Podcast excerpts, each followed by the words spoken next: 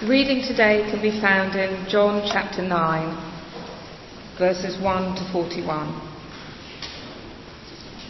That's page 1079.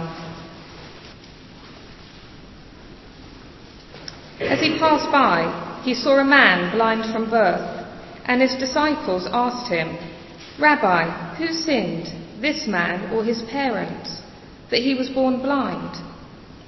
Jesus answered, It was not that this man sinned, or his parents, but that the work of God might be displayed in him. We must work the works of him who sent me while it is day. Night is coming, when no one can work. As long as I am in the world, I am the light of the world. Having said these things, he spat on the ground and made mud with the saliva. Then he anointed the man's eyes with the mud and said to him, Go, wash in the pool of Siloam, which means sent. So he went and washed and came back seeing.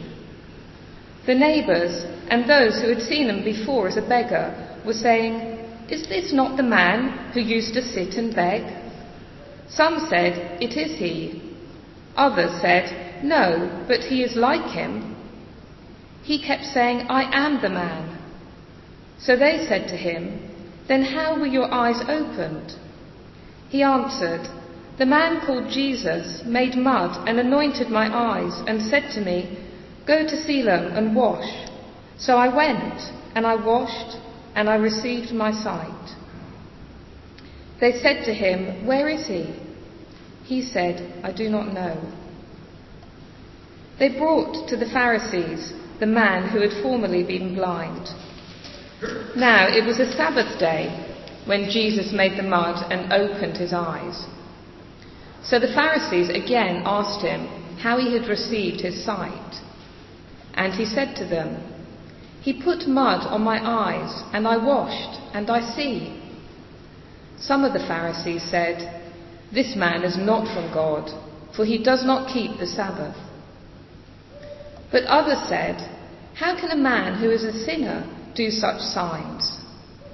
And there was a division among them. So they said again to the blind man, What do you say about him since he has opened your eyes? He said, He is a prophet. The Jews did not believe that he had been blind and had received a sight until they called the parents of the man who had received a sight and asked them, is this your son, who you say was born blind? How then does he now see? His parents answered, We know that this is our son, and that he was born blind. But how he now sees we do not know, nor do we know who opened his eyes. Ask him, he is of age. He will speak for himself. His parents said these things because they feared the Jews for the Jews had already agreed that if anyone should confess Jesus to be Christ, he was to be put out of the synagogue. Therefore his parents said, He is of age, ask him. So for the second time they called the man who had been blind and said to him, Give glory to God. We know that this man is a sinner. He answered, Whether he is a sinner I do not know. One thing I do know, that Though I was blind, now I see. They said to him, What did he do to you? How did he open your eyes? He answered them, I've told you already, and you would not listen. Why do you want to hear it again? Do you also want to become his disciples? Then they reviled him, saying, You are his disciple, but we are disciples of Moses. We know what God has spoken to Moses. But as for this man, we do not know where he has come from. The man answered, Why, this is an amazing thing. You do not know where he comes from, and yet he has opened my eyes. We know that God does not listen to sinners, but if anyone is a worshipper of God and does his will, God listens to him. Never since the world began has it been heard that anyone opened the eyes of a man born blind. If this man were not from God, he could do nothing. They answered him, You were born in utter sin, and would you teach us? And they cast him out. Jesus heard that they had cast him out, and having found him, he said, Do you believe in the Son of Man? He answered, And who is he, sir, that I may believe in him? Jesus said to him, You have seen him, and it is he who is speaking to you. He said, Lord, I believe, and he worshipped him. Jesus said, For judgment I came into this world, and those who do not see may see, and those who see may become blind. Some of the Pharisees near him heard these things and said to him, Are we also blind? Jesus said to them, If you were blind, you would have no guilt, but now that you say we see, your guilt remains. Jackie, thanks very much indeed for reading for us. I'd be grateful if we keep our Bibles open on page 1079, John chapter 9. Well, why don't we pray together and ask for God's help as we look at John 9 together this morning. Heavenly Father, we thank you very much that the Lord Jesus Christ reveals your character perfectly. And therefore we pray that as we look at John chapter 9 uh, this morning, please help us to grasp more of what you're like, of the work that Jesus does, and of the way in which that might impact our own lives. And we ask it for Jesus' sake. Amen.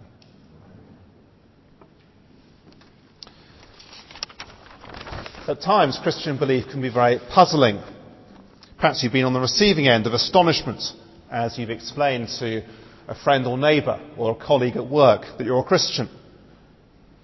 Or maybe you're someone who is frankly puzzled by the sincerity with which Christians hold their beliefs. But of course, for the Christian, unbelief can be equally puzzling. How could you possibly not believe in Jesus when the evidence is so compelling? When people are offended by what they hear about Jesus, or when they won't even come listen to a talk about Jesus, or when they do come and seem to understand no more afterwards than beforehand, it can all be very perplexing to us. How can this be the case? We think to ourselves. Well, John chapter 9 is a really helpful chapter for us because it explains uh, why it is that some people do believe in Jesus and why it is that others simultaneously don't. Now, as we've been looking through John chapter 7 and 8 over the last few weeks, we've seen, haven't we, that Jesus is in confrontation with the religious authorities of the day. The coming of Jesus should have been a time of huge rejoicing. God had been preparing his people for the coming of his king for hundreds of years. Now, in the first century, he has arrived. Jesus demonstrates by his teaching and by who he is that he is indeed God's king. It must have been a wonderful time, wasn't it, to be alive as God's king arrived on earth. Yes, how is it that many people reacted to Jesus? Well, have a look at the last verse of chapter 8. Chapter 8, verse 59. So they picked up stones to throw at him. It's an extraordinary thing, isn't it? That faced with the claim to be God in the flesh, certainly those we looked at in John chapter 8 last week want to kill Jesus. And therefore, you see, we come to the beginning of chapter 9 here with a sense of despair. Why is it that they won't believe in Jesus? If they won't believe, how will anyone believe?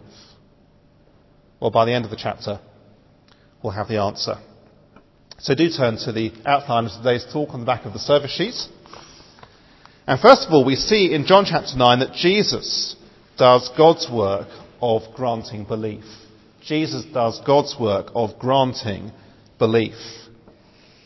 Have a look again at verses 1 and 2. As Jesus passed by, he saw a man blind from birth. His disciples asked him, Rabbi, who sinned, this man or his parents, that he was born blind? Now, I guess that's not the question which we would immediately ask, is it, when faced with a man who is blind from birth? And certainly the answer is rather different from what we might expect as well. Because this miracle, you see, of Jesus giving sight to this man who was born blind is totally unique in John's Gospel. And Jesus explains its purpose in verse 3. It was not that this man sinned or his parents, but that the works of God might be displayed in him. In other words, this whole uh, miracle, this sign is here in order to demonstrate the works of God in this man's life. And so Jesus goes on in verse 6 uh, to heal the man. He spits on the ground, he makes mud with the saliva, he, he puts it on the man's eyes, he says to him, Go and wash. He comes back having washed, and he can see. Now, I think that one of our popular misconceptions in the 21st century is that we can quickly imagine that miracles like this one were commonplace in the first century. But it's simply not true. I mean, have, have a look over the page for a moment at verses 32 and 33 and see what the blind man himself has to say. Verse 32. Never since the world began has it been heard that anyone opened the eyes of a man born blind. If this man, speaking of Jesus, were not from God, he could do nothing. You see what the man says after the events? No one's ever heard of anything like this. I haven't been able to see since the day I was born, and now I have 2020 vision. You see, people in the first century were just as amazed by a miracle like this as we would be. I think sometimes we can imagine, can't we, that somehow they were kind of uh, more gullible or something like that and that they, they just kind of took these things for granted. Uh, but no. And the reason why they are amazed is because the first century Jew was steeped in the Old, steeped in the Old Testament, and they knew that the giving of sight to the blind was a prerogative of God alone. So I put, for example, Exodus chapter 4 verse 11 on the outline, which some of us looked at in our study groups a few weeks ago. Who has made man's mouth? Who makes him mute or deaf, or seeing or blind? Is it not I, the Lord? However, there's more to it than that, because the point is that just as Jesus gave the man his sight, so he gives him his belief or his faith. Back to verse 3 again.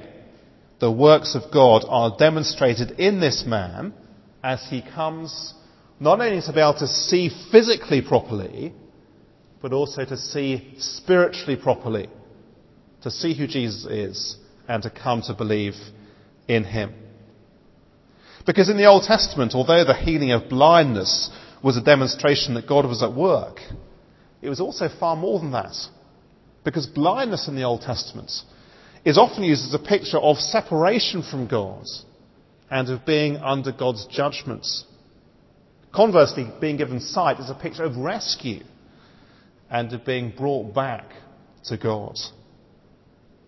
Again, look on the outline to Isaiah chapter 35, where 750 years earlier, the prophet Isaiah is looking forward to the day when God's Son, when the Messiah will come. And this is what he says as he looks forward to that day. Strengthen the weak hands and make firm the feeble knees. Say to those who have an anxious heart, Be strong, fear not. Behold, your God will come. And what will it look like when God comes to his people? Well, he goes on, Your God will come with vengeance. With the recompense of God, he will come and save you. Then the eyes of the blind shall be opened, and the ears of the deaf unstopped. When God comes to save his people, the eyes of the blind will be opened. So when here in John chapter 9 we see Jesus giving sight to this blind man, it is far more than a humanitarian gesture. He is saying that he is the one who has come to save his people and to grant them rescue and belief in him. In other words, the sign of giving sight to the blind is a visual aid, if you like, of Jesus doing God's work of granting belief. Which, of course, is just what happens, isn't it, in this man's life. Did you notice as Jackie read how Jesus opens the man's spiritual eyes as well as his physical eyes? He opens his spiritual eyes to understand who Jesus is. So have a look at verse 10 uh, just for a moment. So they said to him, Then how your eyes opened? He answered, The man called Jesus made mud and anointed my eyes. Here's the first glimpse of understanding. It's the man called Jesus who did this, he says. Uh, he's the one who, who opened my eyes. But then look over the page to verse 17 because we see his understanding has advanced a little bit further. So they said again to the blind man, verse 17, What do you say about him since he's opened your eyes? He said, He is a prophet. You see how his understanding has advanced a little bit more? And now it seems that the man is, has at least grasped that Jesus must at least be a prophet. But then look on to verse 33, where he's saying something more. If this man were not from God, he could do nothing, he says. In other words, that Jesus must be from God. And then comes the climax in verse 35 when Jesus catches up with a man who by this stage has been thrown out of the synagogue. And Jesus asks him, verse 35, Do you believe in the Son of Man? Now in the Bible's thinking, the Son of Man is the, the figure in the Old Testament to whom God gives all authority over all people for all time. And Jesus, notice, is not just asking whether he thinks the Son of Man exists, but whether he believes in him, whether he'll put his trust in him. And how does the man reply? And who is he, sir, that I may believe in him? Jesus said to him, You've seen him, and it is he who is speaking to you. He said, Lord, I believe. And he worshipped him. So can we see that uh, just as at the beginning of the chapter, Jesus gives this man his, his physical sight so he can see physically, actually by the end of the chapter, he has also given him his spiritual sight as well. That is how people will come to believe in Jesus. They need to be given belief. They need to be given spiritual sight just as this man was. And I hope we can see it is a gift that only Jesus can give. You see, real faith in Bible terms does not consist of sort of forcing ourselves to believe in the impossible. Uh, rather like me looking at this empty space here next to me and, and uh, saying, well, there's a chair here, when clearly there isn't. It's just floorboards. And kind of forcing myself to believe the impossible like that. Genuine Christian faith is not wishful thinking like that. Nor does it consist in pointing to a chair, a, a, real chair, and kind of agreeing, well, yes, it is a chair, it's kind of blue, and it's got a back and a seat, and all those kinds of things. But simply leaving it at that. No, because real faith exercises faith. It is not simply belief in an academic way, oh, there's a chair over there. It is belief that then sits down on it and exercises faith. And that is the kind of faith, isn't it, that this man, that this man demonstrates here.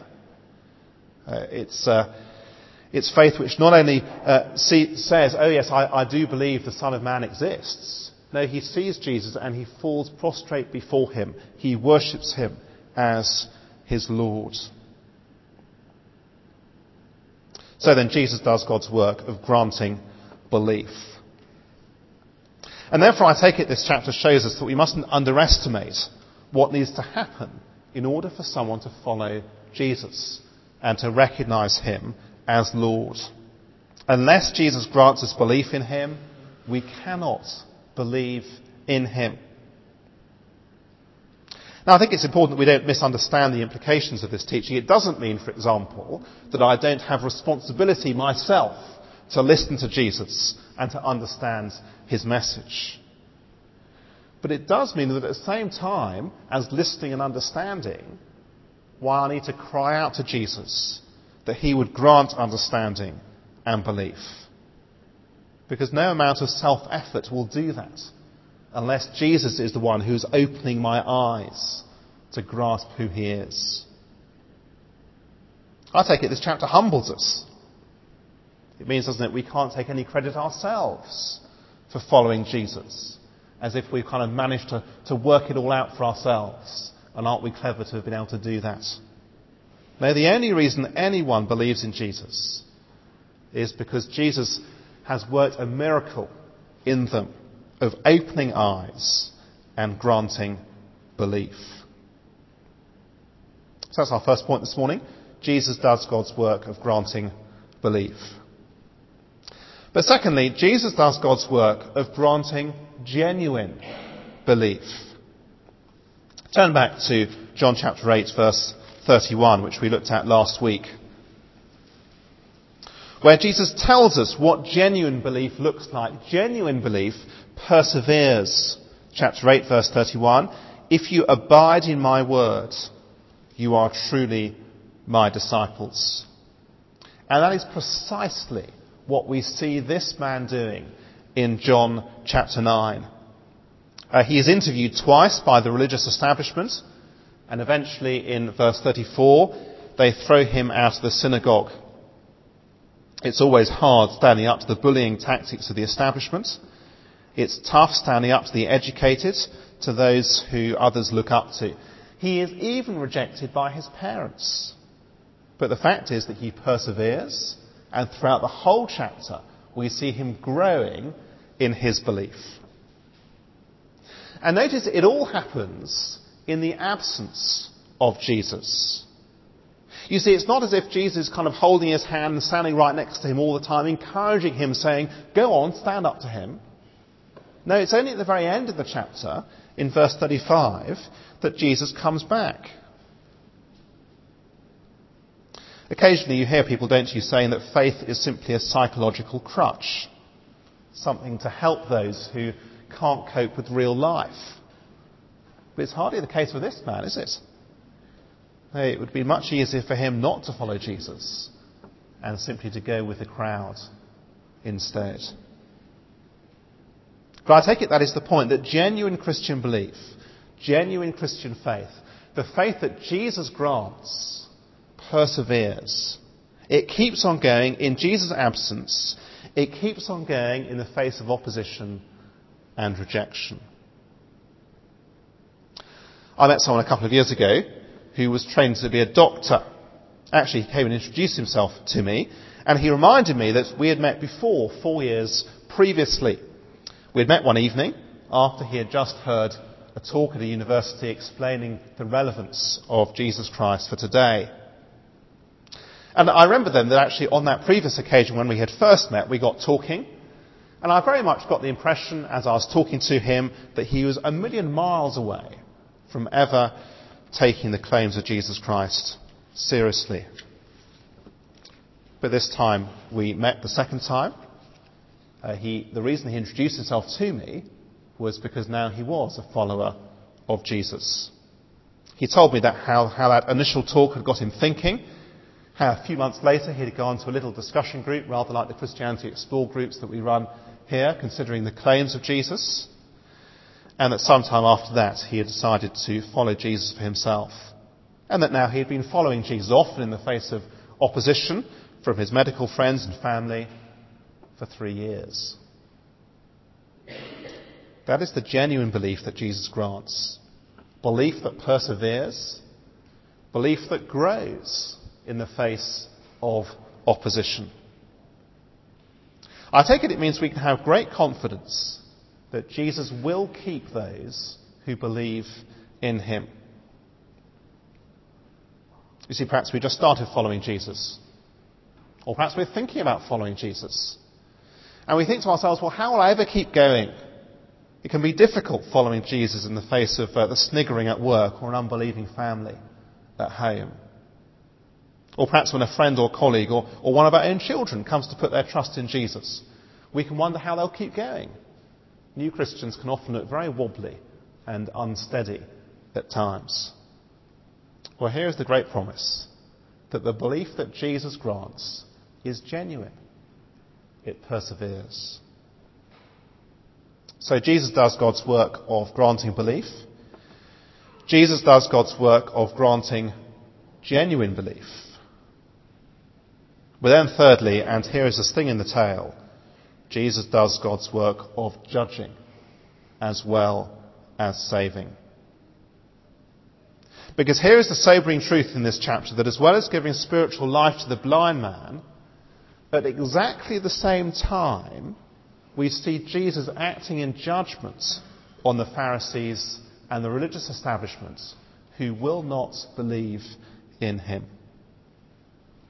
Just have a look at verse 39, which in many ways is the, is the key verse of the whole chapter, and certainly the summary verse as Jesus explains what is going on. Verse 39, For judgment I came into this world, that those who do not see may see, and those who see may become blind.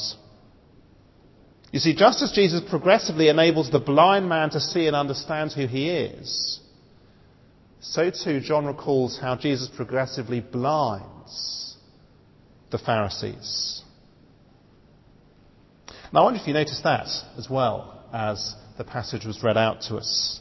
How their attitude to Jesus steadily hardens as we go through the chapter. It is very sobering. So look, for example, at verse 16, where we see them divided about Jesus. Some of the Pharisees said, This man is not from God, for he does not keep the Sabbath. But others said, How can a man who's a sinner do such signs? So they then asked the blind man himself, verse 17, What do you say about him, since he's opened your eyes? He said, He is a prophet. But notice in verse 18, they still don't believe in him. Do you see how slowly they are beginning to be blinded to what Jesus is doing? Then look on to verse 24, where we see that by then they are united in their rejection of Jesus. Verse 24, so for the second time they called the man who had been blind and said, Give glory to God. We know that this man is a sinner. That rejection then hardens. Verse 28 They reviled him, saying, You're his disciple, but we are disciples of Moses. We know that God has spoken to Moses, but as for this man, Jesus, we do not know where he comes from. And finally, verse 34 they throw the man who was blind out of the synagogue. Do you see, just as the blind man grew in his belief in Jesus, so the religious authorities are slowly blinded in their understanding of Jesus. Their hearts are hardened. And look, look back again to verse 39, that key verse, because that is the explanation, isn't it? That Jesus has actively blinded them so they are unable to believe in him. It's a shocking thing, isn't it? But it's a reminder that Jesus came both to judge as well as to save. I take it that is why, near the beginning of the chapter, in verse 5, Jesus describes himself as the light of the world. Because that very bright light can do two things, can't it? As you drive along a country lane at night, uh, not along the South Circular, but along a country lane at night with your headlights on uh, full beam, uh, they give brilliant light and you can see exactly where you're going. But of course, those same headlights can blind a rabbit or, or a fox. Perhaps you've had that experience in your car headlights. The same thing can blind as well as to give sight. But of course, it begs the question well, what sort of person would Jesus blind like this?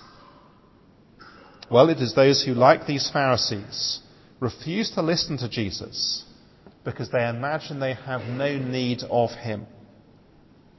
Have a look at verse 22. So the Jews said, Will he kill himself? Sorry, I'm in the wrong chapter. Um, verse 22. His parents said these things because they feared the Jews, for the Jews had already agreed that if anyone should confess Jesus to be the Christ, he was to be put out of the synagogue. Now, you see, their inquiry into the miracle, it's hardly an open one, is it? When you read verse 22. They then resort to insults, verse 28, as they revile him.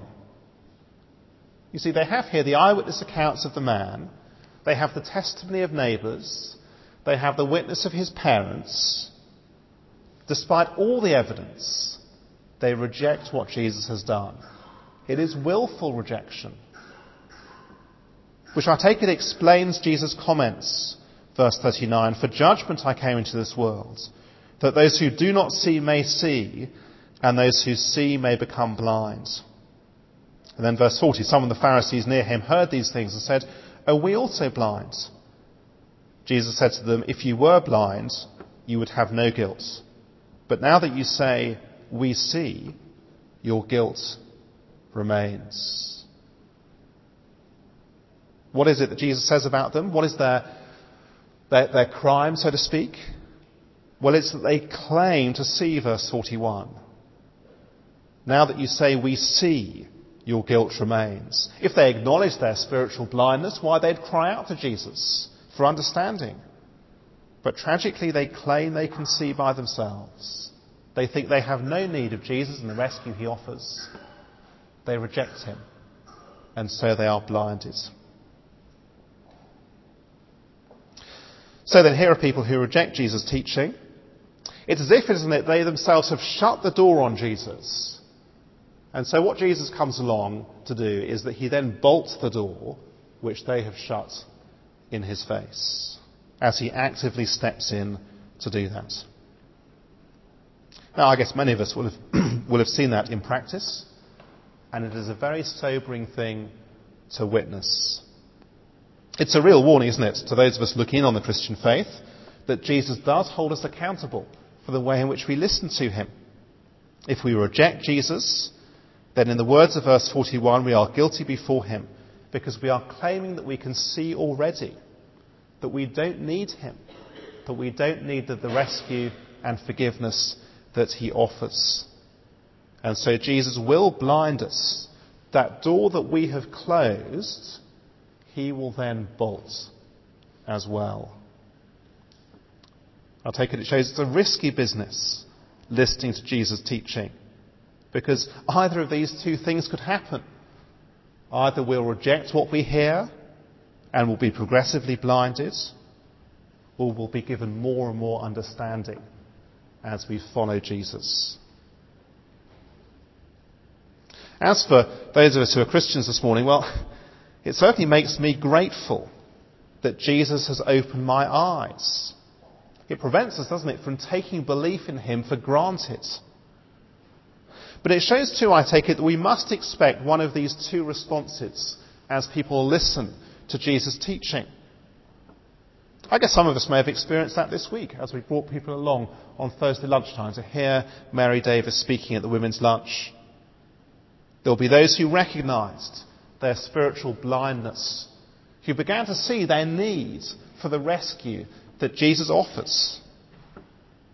But there will also be those who despite having heard of their need, fail to see their needs, and so have begun to reject the rescue that Jesus offers. I guess some of us may be rather discouraged after Thursday lunchtime. In which case, I hope John chapter 9 is a great encouragement to us because it's here to reassure us and to encourage us to persevere in telling others about Jesus. Because there is real promise in this chapter, isn't there?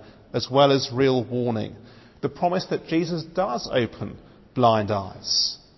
The promise that he does grant genuine belief to those who will come to him. And that he does so wonderfully even in his absence. And I take it that is a great encouragement, isn't it, to us who live without the physical presence of Jesus. We can be confident this is the same work that Jesus is still doing today as he did on that day in John chapter 9. Which leaves us asking the question of ourselves will we then persevere in inviting people to hear the gospel? Uh, will we take a part of those Christmas carol invitations and invite everyone we can? It always seems to me that carol service is the easiest thing in the year to invite people along to.